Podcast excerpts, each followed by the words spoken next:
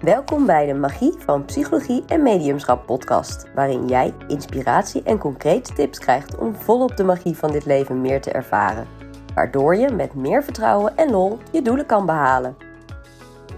Mijn naam is Suzanne Degering en ik ben psycholoog met een mediumschapgave. Via deze podcast geef ik graag een inkijkje in mijn magische wereld. Aan de hand van cliëntenverhalen, gesprekken met experts en situaties uit mijn eigen leven belicht ik psychologische en spirituele onderwerpen en geef ik antwoord op veelgestelde vragen, zodat jij ook meer plezier, vertrouwen en flow kan ervaren. Laatst kwam een oude vriendin van mij weer op de radar en raakten we in gesprek over familieopstellingen. Ze had via Instagram gezien dat ik natuurlijk familieopstellingen begeleid en ze wilde hier meer over weten. Zelf had ze namelijk net het boek De Fontein van Els van Stijn gelezen, omdat ze haar liefdesleven wilde verbeteren en ze las dat de band met je moeder invloed heeft op de mate van verbinding met je partner. In deze aflevering stelt zij mij daarom een vraag hierover en geef ik meer uitleg over hoe de relatie met je moeder je liefdesleven beïnvloedt. Ook vertel ik je wat je moet doen om je relatie met je moeder te verbeteren en sluit ik af met een paar concrete tips. Mijn vriendin was ontzettend blij met de uitleg en tips en zei dat ze het wel uh, een paar keer opnieuw wilde luisteren. Daarom deel ik ook graag mijn verhaal met jou. Ik hoop dat je er net zoveel uithaalt als zij en ik wens je heel veel luisterplezier. Het thema waar ik nu mee bezig ben en wat de reden is dat ik nu eindelijk dit boek heb aangeschaft, is omdat ik hoorde dat uh, niet diep connectie kunnen maken met je partner er te maken kan hebben dat je je moeder niet volledig accepteert voor wie ze is. En uh, ja, dat kan ik op zich ook wel plaatsen. Ik vind behoorlijk wat van mijn moeder en daar wil ik heel graag aan werken. Dus uh, ja, wat zijn de dingen die ik kan doen om haar wel te accepteren en zo ja, meer te voelen in mijn lijf, meer connectie met mijn vriend, partner, verloofde te kunnen maken. Ja, wauw. Wat een ontzettend mooi vraagstuk. Ook wel een heel ingewikkeld vraagstuk. Je vraagt eigenlijk: hoe kan ik mijn moeder accepteren, zodat ik meer verbinding kan krijgen in mijn romantische relatie? Ja, dat is een hele goeie.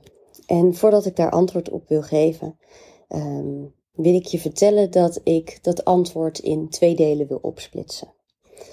Want ik ben zelf van mening dat op het moment dat je beter begrijpt hoe de band met jouw moeder invloed heeft op je romantische relatie en waarom het niet accepteren van je moeder dus ook een negatieve invloed heeft op je verbinding in die relatie, dat je dan ook beter weet wat je wel zou kunnen doen. Dus ja, mijn eerste antwoord is eigenlijk een stukje uitleg over de invloed. Eigenlijk komt het er kort op neer dat er natuurlijk geen verbinding kan zijn met een ander als je niet volledig verbinding hebt met jezelf. Het cliché van als je van jezelf houdt, dan pas kan je ook van een ander houden of kan er liefde zijn met een ander. Die kennen we allemaal wel. Nou, ik denk dat dat wel duidelijk is. En vervolgens is het nodig om te weten, ja, maar hoe komt het dan dat je niet van jezelf houdt als je eigenlijk niet volledig van je moeder houdt of niet je moeder accepteert? En ook die is misschien wel wat meer voor de hand liggend als ik het zo op deze manier uitspreek. Want ja, als er bepaalde delen van je moeder zijn die je niet accepteert, dan zal je waarschijnlijk zelf ook niet snel geneigd zijn om die delen in jezelf toe te staan. En dus dan accepteer je bepaalde delen van jezelf niet. Hou je dus eigenlijk niet volledig van jezelf, is er niet complete zelfliefde. En op het moment dat je geen complete zelfliefde ervaart, dan is het ook heel moeilijk om uh, de liefde tussen jou en de ander te verdiepen. Laten we het daarop houden. In grote lijnen is dat misschien wel duidelijk. En ik twijfel een beetje over hoeveel toelichting met voorbeelden fijn is om te horen. Ik ga er toch wat meer over vertellen. je begrijpt misschien wel dat je moeder een voorbeeldfunctie heeft van hoe je als vrouw het beste kunt zijn. Maar vaak dan hebben we dat voorbeeld uh, verworpen. Heel veel vrouwen die ik ken, die zeggen: Nou, ik wil absoluut niet zoals mijn moeder zijn. En waarom niet? Omdat we ons zijn gaan storen aan bepaalde eigenschappen van haar. Meestal is het zo dat we hebben gezien dat ze bepaalde eigenschappen vertoont die we als negatief hebben bestempeld, omdat we zagen dat zij daar zelf de dupe van is geworden, of wij als kind zijn daar de dupe van geworden. En omdat we dus daar bijvoorbeeld de dupe van zijn geworden, is het ook in onze allergiezone gekomen, deze eigenschappen.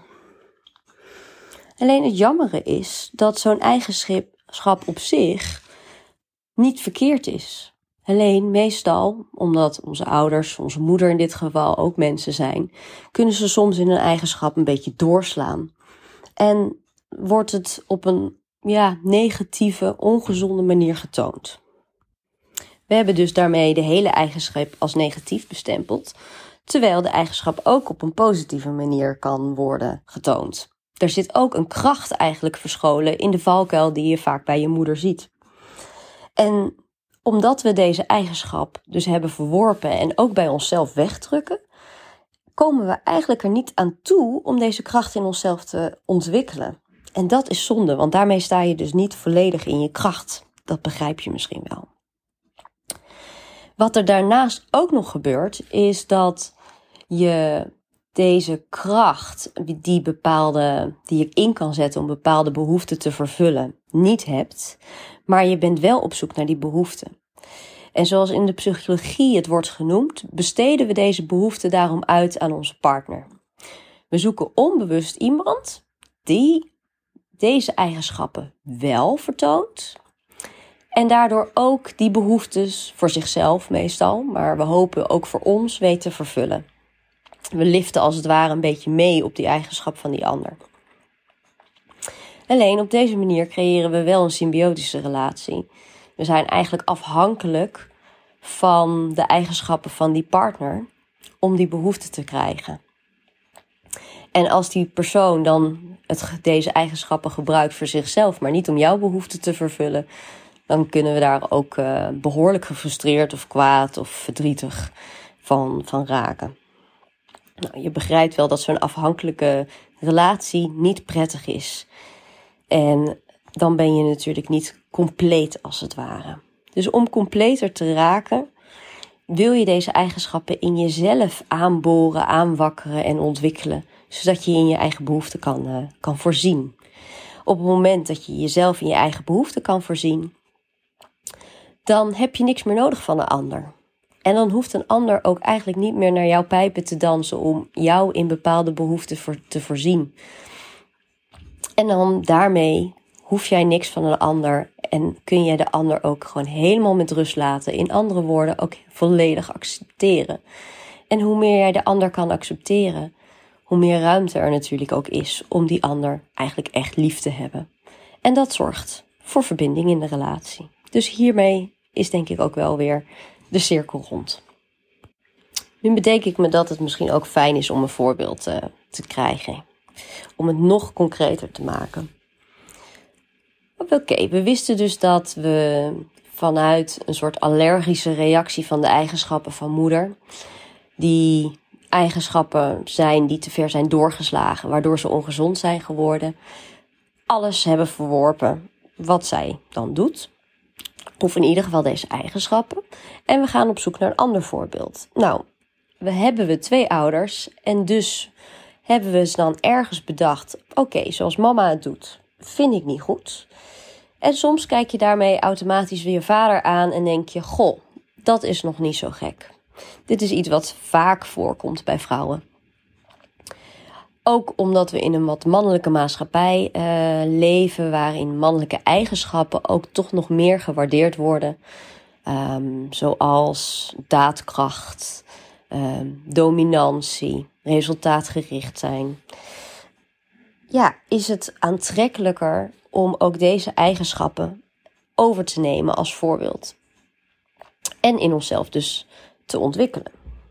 Maar vervolgens missen we de vrouwelijke eigenschappen, zoals um, rust nemen, um, trots zijn op je gevoel en intuïtie, kunnen volgen, passief kunnen zijn. Want die hebben we immers verworpen.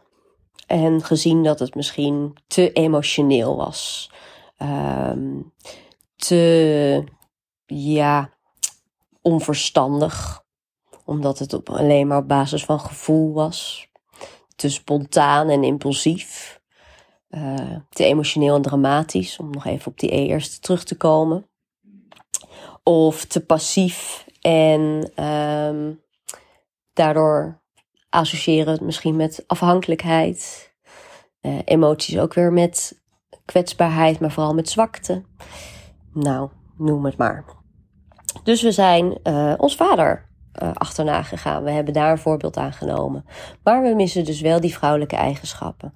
En het kan zijn dat je vervolgens op iemand valt die wel profijt heeft van een stukje passiviteit of een stukje volgzaamheid of iemand die een stuk spontaner is. Iemand die misschien wel uh, sneller emotioneel is. Nou. En uh, je begrijpt dan wel dat, uh, dat het dan behoorlijk scheef kan gaan. Dat je dan het gevoel hebt dat heel veel vrouwen hebben het gevoel dat zij bijvoorbeeld alles moeten doen. Want ze zijn heel daadkrachtig en ze regelen veel en ze voelen zich voor alles verantwoordelijk. Um, en ze vinden dat hun man bijvoorbeeld te passief is. En die heeft ook steeds minder zin om iets te doen, omdat um, we als vrouw misschien ook heel kritisch kunnen zijn, uh, omdat het ook met een hele hoge standaard heeft. Nou goed, we zitten dan snel in die mannelijke energie en trekken bijvoorbeeld een man aan die meer in de vrouwelijke energie kan zitten. Waar we ons vervolgens aan storen, want uh, in sommige gevallen is het prima om als vrouw in de mannelijke energie te zitten en ook als man in de vrouwelijke energie te zitten. Maar bij andere momenten, dan willen we ook gewoon in de vrouwelijke energie kunnen zitten. En als man wil je ook in de mannelijke energie kunnen zitten. Het gaat erom dat je de ruimte hebt om ja, heen en weer te kunnen gaan tussen deze twee kanten. En het is natuurlijk niet zo zwart-wit. Er zit natuurlijk ook altijd een uh, geleidende schaal in dat je soms iets meer mannelijke en soms iets meer vrouwelijke energie zit. Er zitten verschillende maten in en dat wil je met elkaar kunnen, kunnen afwisselen. Nou, en want dan kun je er ook helemaal zijn met alle tweede kanten, zou je kunnen zeggen. Of met alle, alle verschillende tinten grijs, zou je kunnen zeggen. En, um, en dan kun je vanuit dat geheel goed verbinden met elkaar. Ik hoop dat dit voorbeeld een beetje duidelijk is. En dan kom ik ook gelijk bij deel 2 van mijn antwoord van wat kun je eraan doen om je moeder beter te accepteren? Ja, wat kun je doen? Want je zult dus het oordeel wat je hebt over je moeder wat willen gaan verzachten. En dat kan door ten eerste te realiseren wat ik je net heb verteld, dat de eigenschappen van je moeder misschien wel helemaal zo slecht nog niet zijn. Maar de positieve kant van die eigenschappen ervan in te zien. Te zien dat het eigenlijk hele mooie eigenschappen zijn, maar dat als je ze wat scherpe randjes eraf haalt, um, dat ze misschien ja, juist een bepaalde kracht bezitten. Ook hier, als ik een voorbeeld geef, dan is het als je heel emotioneel bent, dat het erg dramatisch en hysterisch kan zijn. Maar op het moment dat je de emoties er wel kan laten zijn, dan is dat juist heel krachtig en kan, uh, kan er heel veel plek komen om goed um, te weten wat jouw lijf je wil vertellen, waardoor je goed je grenzen en je behoeften in de gaten kan houden en deze voor jezelf kan regelen. Um, het kan ook zijn doordat je goed met je emoties in contact staat uh, en ze kan containen, dat je je intuïtie daardoor veel beter kan herkennen en kan volgen, waardoor je beter besluiten kan maken. Een tweede eigenschap is misschien wel egoïsme. Dat je denkt, ja, god, dat egoïstische gedrag, dat vind ik helemaal niks. Maar eigenlijk is het gewoon de eigenschap van aan jezelf denken. En dat kan op een ongezonde manier, waarin je alleen maar aan jezelf denkt en dan wordt het egoïstisch of egocentrisch. Maar op het moment dat we dat op een gebalanceerde manier doen, dan kan het ook een hele positieve eigenschap zijn waarin je jezelf op één zet en dat het gewoon een vorm van zelfliefde is. Nou, en zo zie je dat elke eigenschap uh, twee kanten van de medaille heeft. En het is soms even dat het wat creativiteit van je vergt om de positieve versie van die uh, valkuil van je moeder uh, in te zien. Nou, een tweede ding is, en dan als je dus eenmaal die kracht daarin ziet, dan is het ook een tweede om vervolgens te gaan kijken of je dat kan ontwikkelen in jezelf. Ga dat nieuwe gedrag maar uh, uitproberen, oefenen. En misschien voelt het in het begin slecht, want dat oordeel komt gelijk omhoog.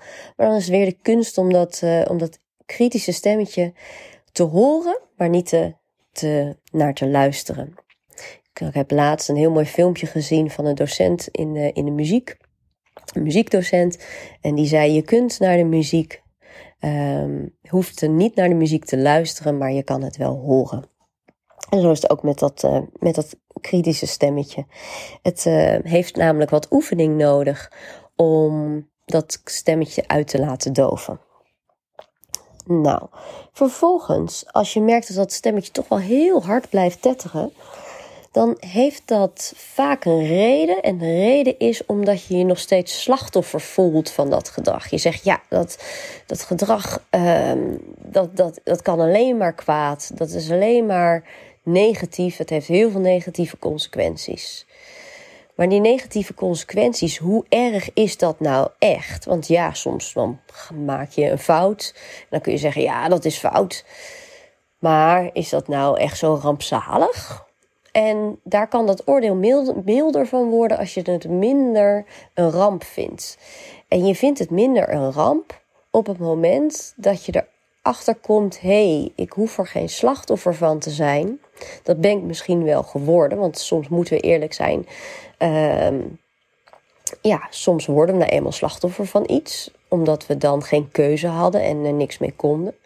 Maar we kunnen het ook nu inmiddels in ander daglicht zien en zeggen: Ik ben geen slachtoffer, maar zoals in het Engels wordt gezegd, ik ben een survivor. Ik ben een overlever. En dan is het ook niet zo erg dat het is gebeurd. Dan kun je het misschien een beetje relativeren door te zeggen: Ja, dat was heel vervelend en het was heel naar.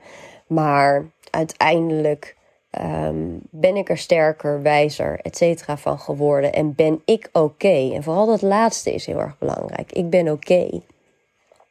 En op het moment dat we namelijk dat weten, dan zijn we ook een stuk veerkrachtiger. Want shit happens in het leven. En onze geliefde zal ook niet altijd perfect dingen doen. En die zal misschien ook dingen doen die ons heel erg raken. Uh, of misschien gaat wel een relatie uit elkaar. Maar als we door die angst ons de hele tijd in een verkramping zitten, um, dan kom je niet in die verbinding. Dan is er angst en geen liefde. Maar hoe je liefde wil laten stromen, is door vertrouwen te hebben en te weten: ik ben oké, wat er ook gebeurt. En met die houding kun je dus veel milder zijn naar ja, welke eigenschap en welk oordeel je dan ook tegenkomt.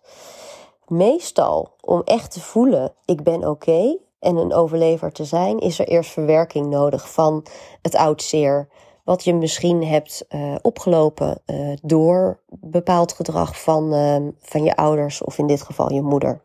En daar kan een familieopstelling ook heel goed bij werken. Door de, te zien wat er is gebeurd en de erkenning te krijgen voor ja, jouw kleine kindje in jezelf, je innerlijk kind. En te zien, wow, wat heeft die veel te verduren gehad.